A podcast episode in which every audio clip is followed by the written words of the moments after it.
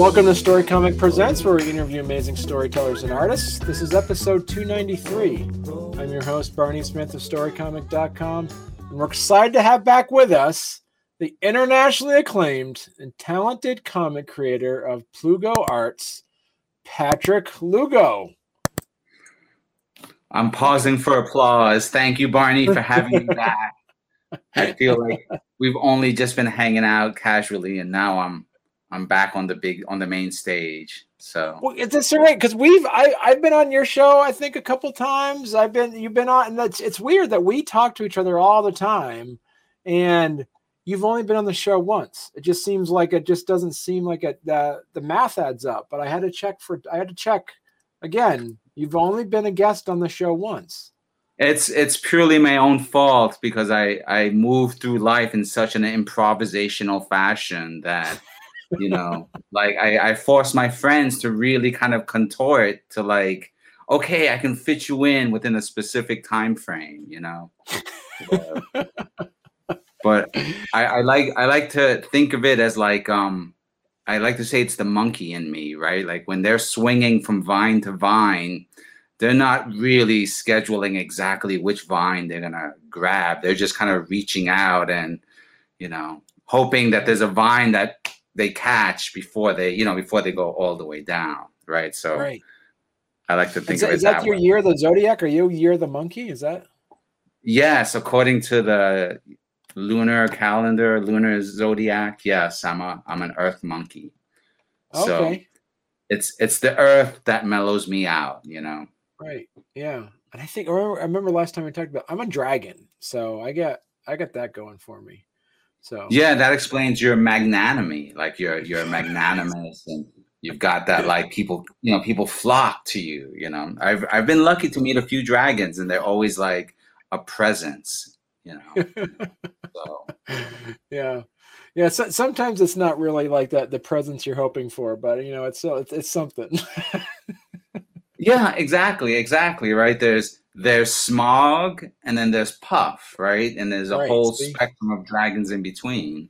That's right yeah yeah and both But of them kind of have this like many- smoky yeah puff and Smaug you, you pick two that actually kind of have this purely coincidence barney? I'm more of like whiff the dragon, I guess. yeah or Not sick right Yeah.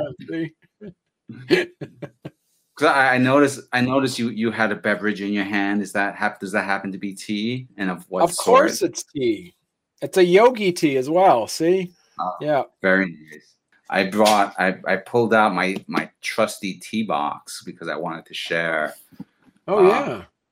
Some tea cakes with you because we we have an ongoing conversation about tea, right? Of course. Yeah. And so, um, I wanted to mention that the tea that I'm drinking now is called Elevenses, right? And hey, th- there's a dragon connection here somewhere because Elevenses is a play play on the um on Hobbit food culture, right? If you Right. recall, hobbits Yeah. eat like you know, Yeah. a whole they have Second breakfast, and- yeah. second breakfast, Elevenses. And so here, let's see if I if I have that. This is um which I illustrated illustrated this in 2020. It's a break of pu'er pu'er tea, which is fermented tea. I love um, tea. Yeah, and that's what I'm drinking right now because I just came to the end of a brick. The, I've, I've discovered the whole th- in, in the cup um, steeper that you can actually put in for the loose tea. And I just really, I ended up really falling in love with something like that. And and then what I love about tea is that with coffee, you have flavored coffee, and then you have and then decaffeinated coffee. What I love about tea is that you can get different flavors of tea. You can have different types of herbals teas. It is um, the sky's the limit. You know, you know, hibiscus tea. You could have, which is good for you. You can have, you know, as you said, the pu'er teas, the green teas, the white teas, the black teas, and and I don't remember if I was telling you this on your on your show. Is like when I lived, I was working in Zimbabwe for years, and we actually um, we actually um, drove through a um, uh, tea plantation that we worked at as, as a health clinic. And that's where I learned that green tea, white tea, and, and black tea are all the same leaf. It's the same plant. It's how it's when it's harvested is what the type of that tea is. So like the black tea is like the real leaves there, and then the green tea are the new leaves, and then the white tea is like the baby leaves that are popping up on the top of the on the top of the bush. So yeah, and then it goes a, a layer deeper, right? Because it you also get like an oolong tea based yep. on how it's cooked and right. prepared. And then the pu'er tea is similar and it's how it's aged, right? So and then when now now when you talk about aged and fermented teas, you're almost kind of going into wine territory because yep. you can get these tea cakes that like are, you know, this year and this was a good year harvest, right? So you may have heard those kind of comments with certain year vintages of wine. But also like you can get teas that are age 30, 80, 60 years old and then there there's a commensurate value and quality to those teas as well. So yeah, like right. Yeah. And well, it's so hard because birthday, there's yeah, it's so and the, the tricky part about that is like if you buy a bottle of wine, you don't have to prepare it. It's there in the thing. But if you're buy a pu'er tea, you really have to know how you're going to prepare it because you can, to, for the uninitiated, you could burn it. You could actually put in hot water too much. You can actually steep it uh, not not long enough, and it can really really harm the flavor of it.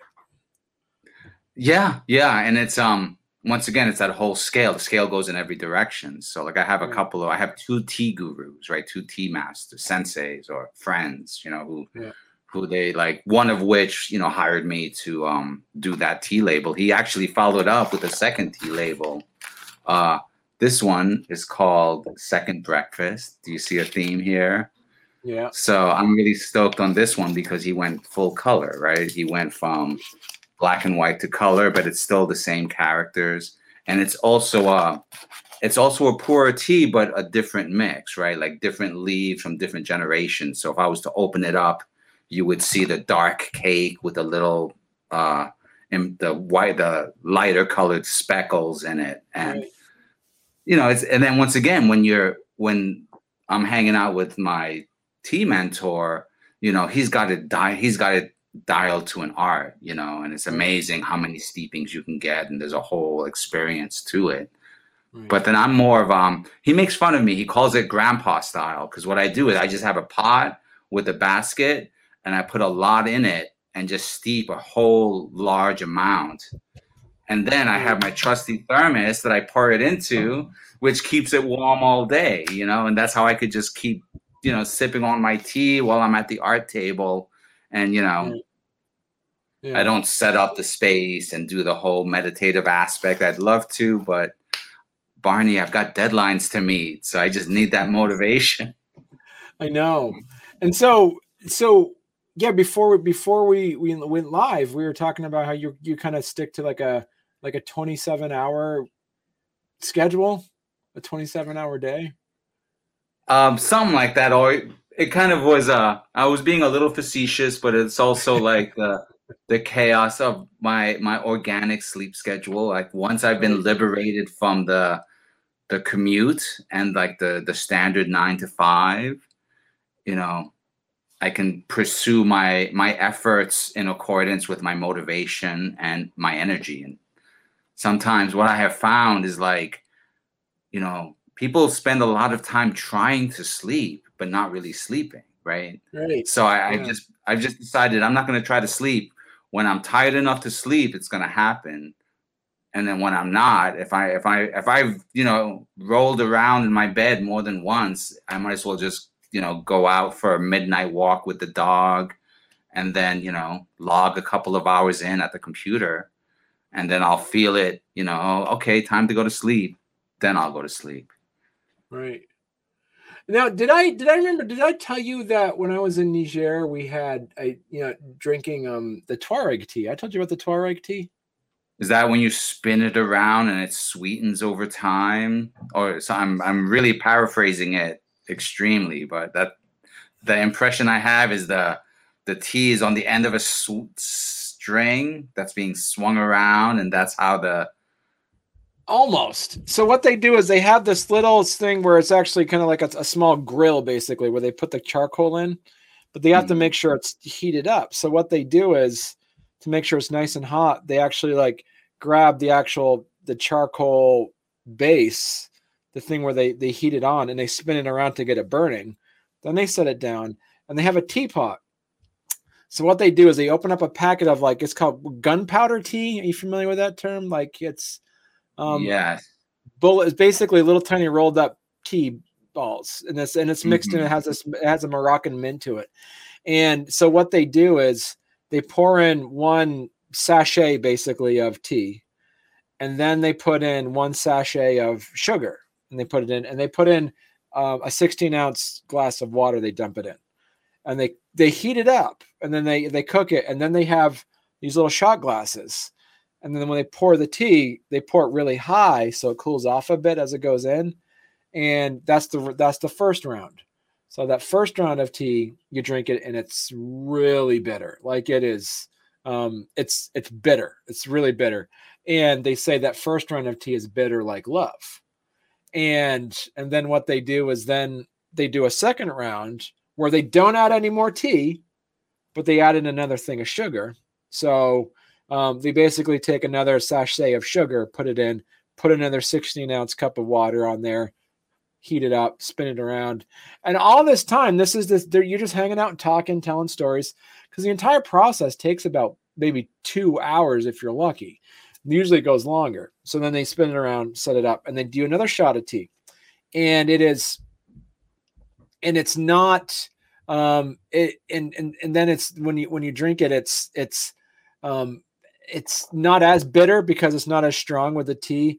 Um, but they say you know the second round is um, like uh, you know strong like life or something like that, or bitter like life. No, the first one is strong like love. The second one is bitter like life, and you drink that and you get it done, and then you do the third round where they don't add any more tea. You still have that one sachet on, but then what they do is they add in another sachet of sugar put another 16 ounces of cat water in there, close it up, and you know get it all heated up. You know, spin the coals around and stuff, and then they drink it again. They do the whole pour it real up high and stuff, and give it to you.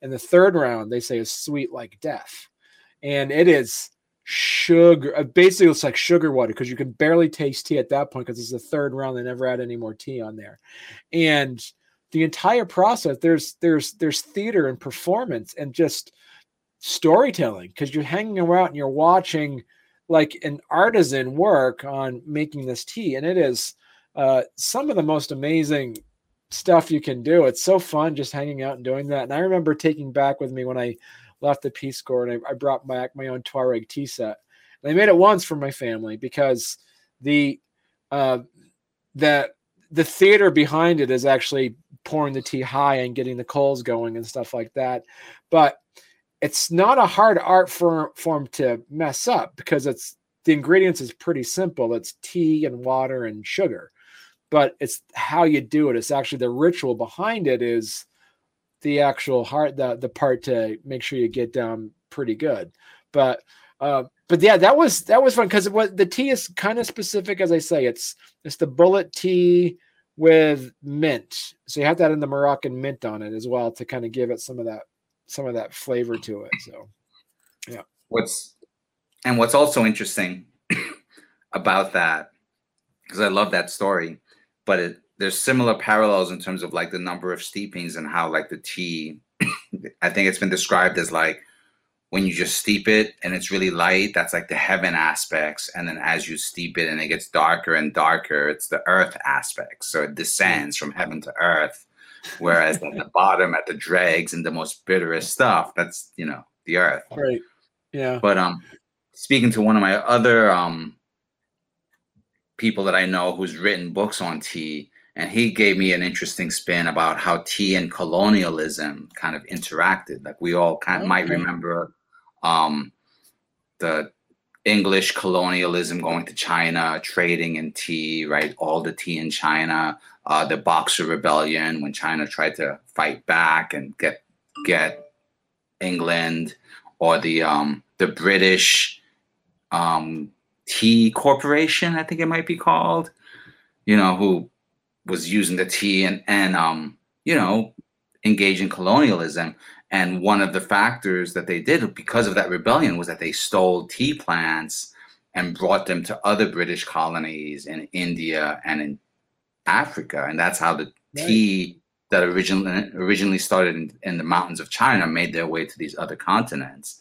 So if you were to ask someone who specializes in the Chinese tea, those rituals like the one that you described, as well as the use of milk and sugar, were a response to the tea, the new teas that were coming in from other colonies because they couldn't get the like the original tasting tea that was being that had been right. discovered in China.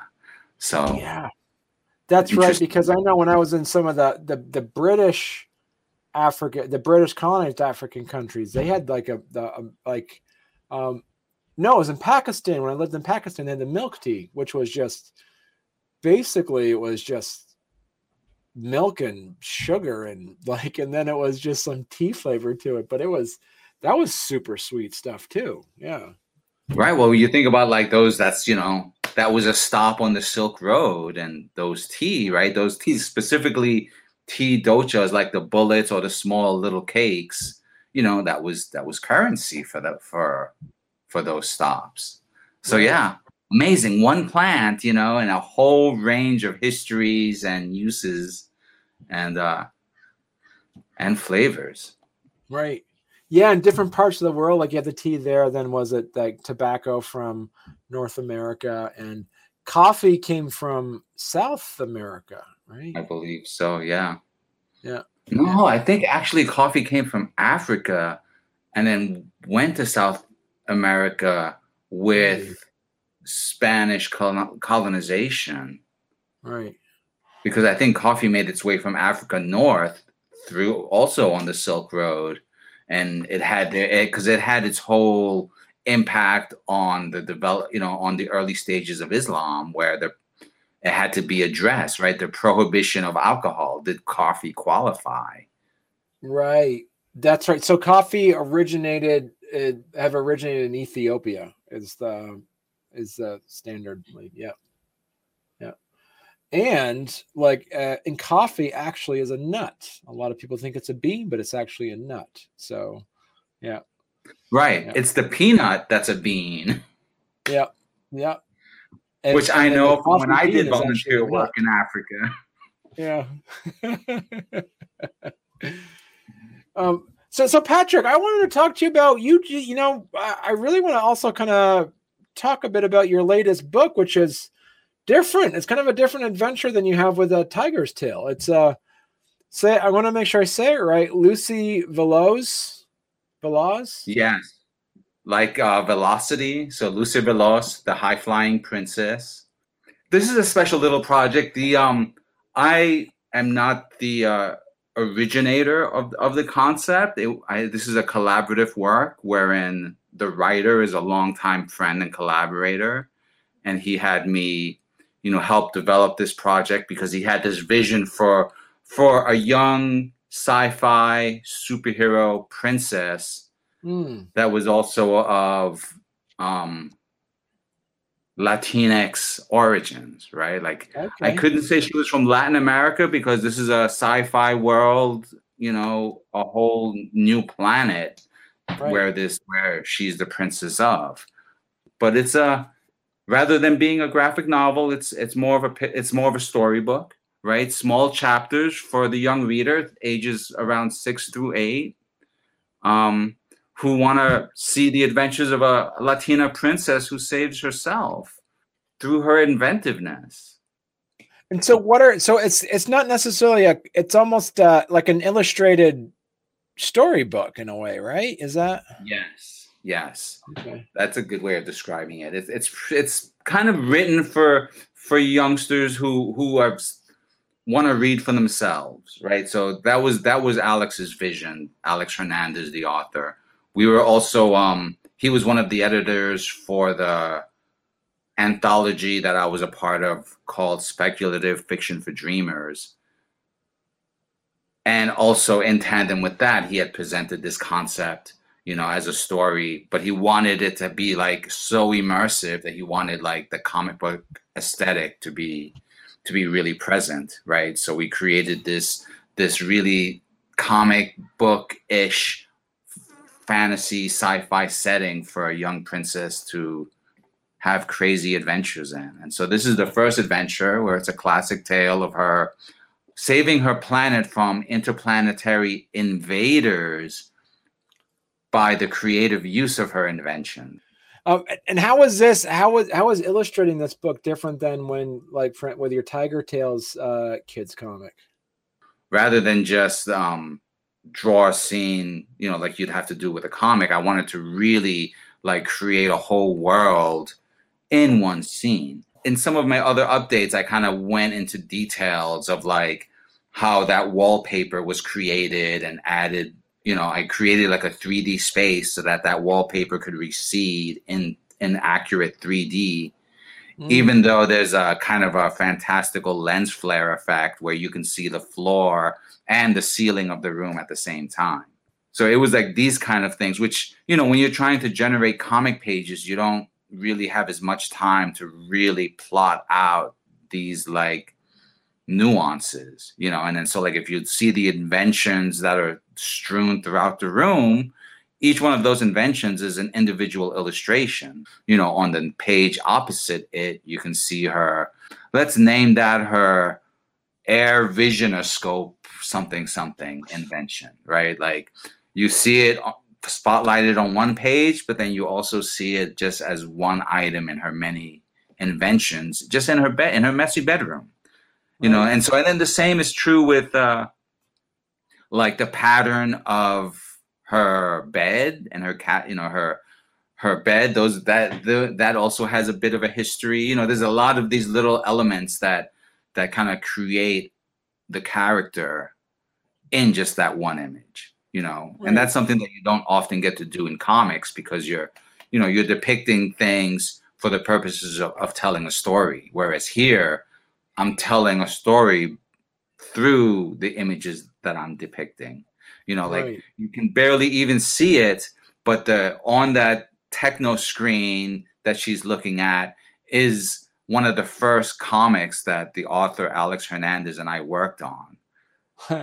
so you'd have to you know this is a digital image, but like in the printed book, you can kind of look really closely and, and, you'd be able to see, oh, there's a little comic sequence going on because that's a comic that Alex and I worked on many years ago. You know, I wanted to bring back to once again, you know, convey that there's a deeper story here. So each of those illustrations has that kind of um effort put into it, you know, in terms of some of it has been drawn, you know, pen and ink on paper some of it was digitally created using 3D tools and models. You know, some of it looks very real, and some some of it looks like uh, maybe it's my take on Dr. Seuss and some of those influences that that affected me when I was young. So I wanted to kind of bring some of that into like a redefine what sci-fi might look like for a youngster. You know, how much did Alex? give you on the say, go ahead and just invent any images you want? Or did he say, I want to make sure there's an anti-gravity belt? Or did you say like a, a, a sky screen? Or, or, or did you were able to, was there some level of science and expectation that Alex had for you? Or did, because you worked together with him on projects before, he just said, just, you know, draw what you want, Patrick, your stuff is fine. Well, you know, there were specific items that were that pertained to the story, right? The the anti gravity belt, the laser boots, and the solar wings. These were things that that he wrote about, and you know, they have an effect on the story as it's being told. Hmm. Outside of that, he he provided a series of Pinterest pages where okay. he was like, "These are my ideas." of like what I'm thinking in terms of like uh like a sci-fi hero, and this is my ideas of what I'd like in terms of uh sci-fi technology. And in mm. fact, if you were to go to that, you know, that Crowdfundr page, I think I wrote a little post. One of my very first updates was just like screen captures of those Pinterest pages, you know, that featured, you know, iconic characters like Astro Boy and there was some Kirby tech. Like we have a lot very similar tastes to begin with and you know, right. a lot of similar interests or what was it, influences. So that w- we were already simpatico on that level. And then once he sent me those Pinterest boards, I sent him a few sketches that were just ideas of what I'm thinking, you know, for the series. You know, like the style. We we went back and forth on the. You can even play that little video up there if if you wanted, but you know, like some of those things I just kind of presented to him generally.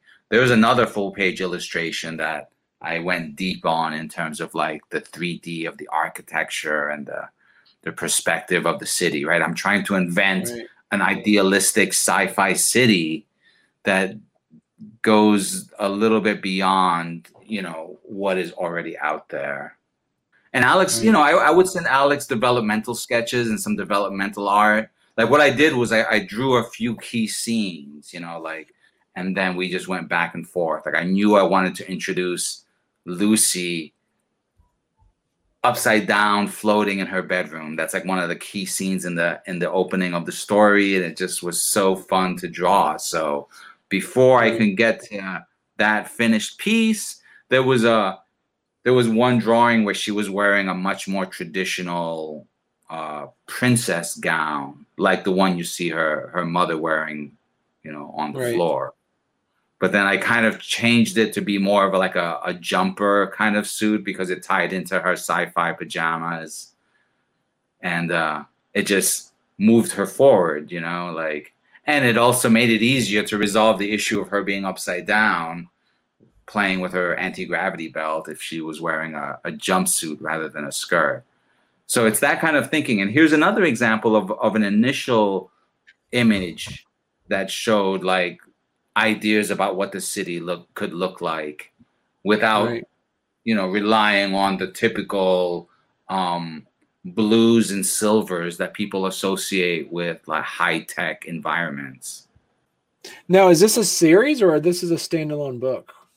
The book is a standalone book. I know Alex has a few other stories that he's written, and um, it definitely it, it functions as an origin story in, in this case right this is the origin of how a young idealistic princess you know becomes a hero a young idealistic hero and so from there there's room to uh to grow like each story is designed to be like a little bit of a lesson but i think that's okay. part of what what uh what we want to try and convey with the project you know i've got other the whole platform is, a, is an interesting experiment. So once again, you know, Lucy Veloz being like an inventor and an experimenter, I thought would be the perfect uh, project to bring to a new platform where I'm experimenting and you know inventing a, kind of a different way to crowdfund and get my projects out there.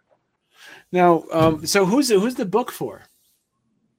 Oh, for idea the ideal reader will be a young i think uh, the ideal reader will be a youngster age six through eight and mm-hmm. uh, the parents of such children right curious uh, they might have ideas of being inventive there might be a young girl who wants to be a superhero and there's where there's still room for one more young female superhero in the world right.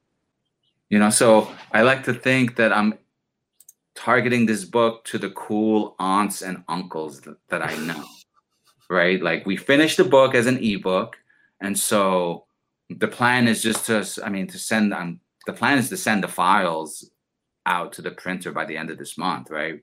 Okay. And then um, have the books in people's hands well before the holiday season, right? So I've, I've right. kind of I'm framing this as I think this will be a great gift this will be a chance for kids to step away from the screen or for the plat from the tablet and to have an actual book in their hand that you know is sized appropriately for their hands so that they can carry it with them in their backpacks and at the same time my other books are also there in case you want to like catch up and build your library right i've got copies of a tiger's tale volume 2 I've got uh, copies of my little mini comic Zong Q.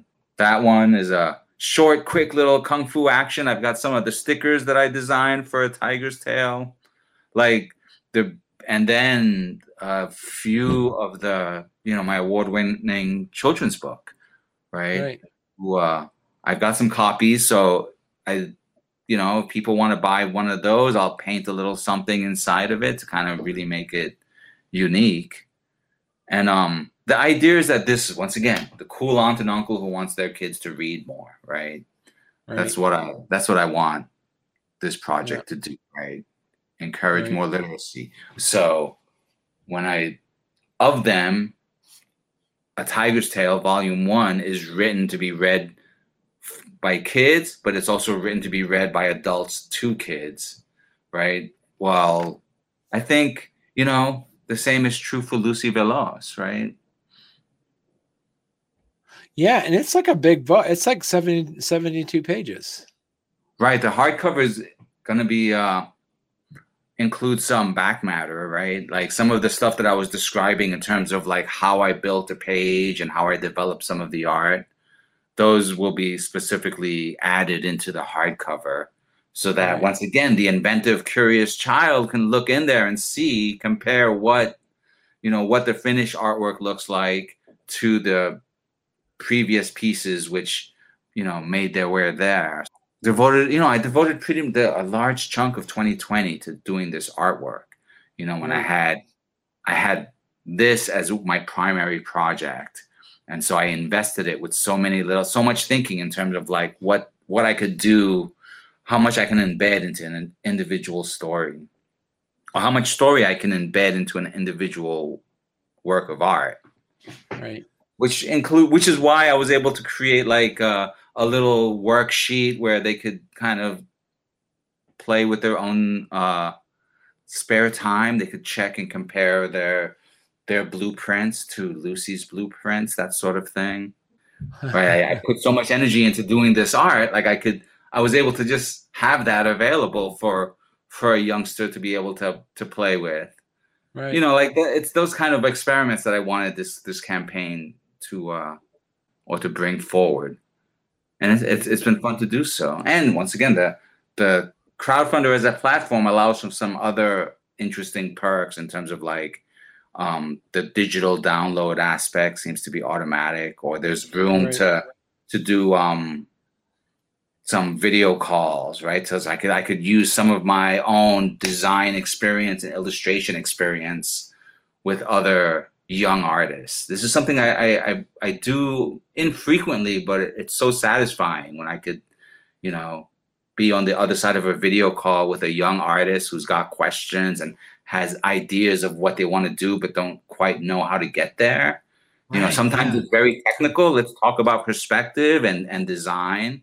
Sometimes it's just very like it's it's very abstract, almost philosophical. You know, like what right. it means to be an artist in the world. So, Perfect.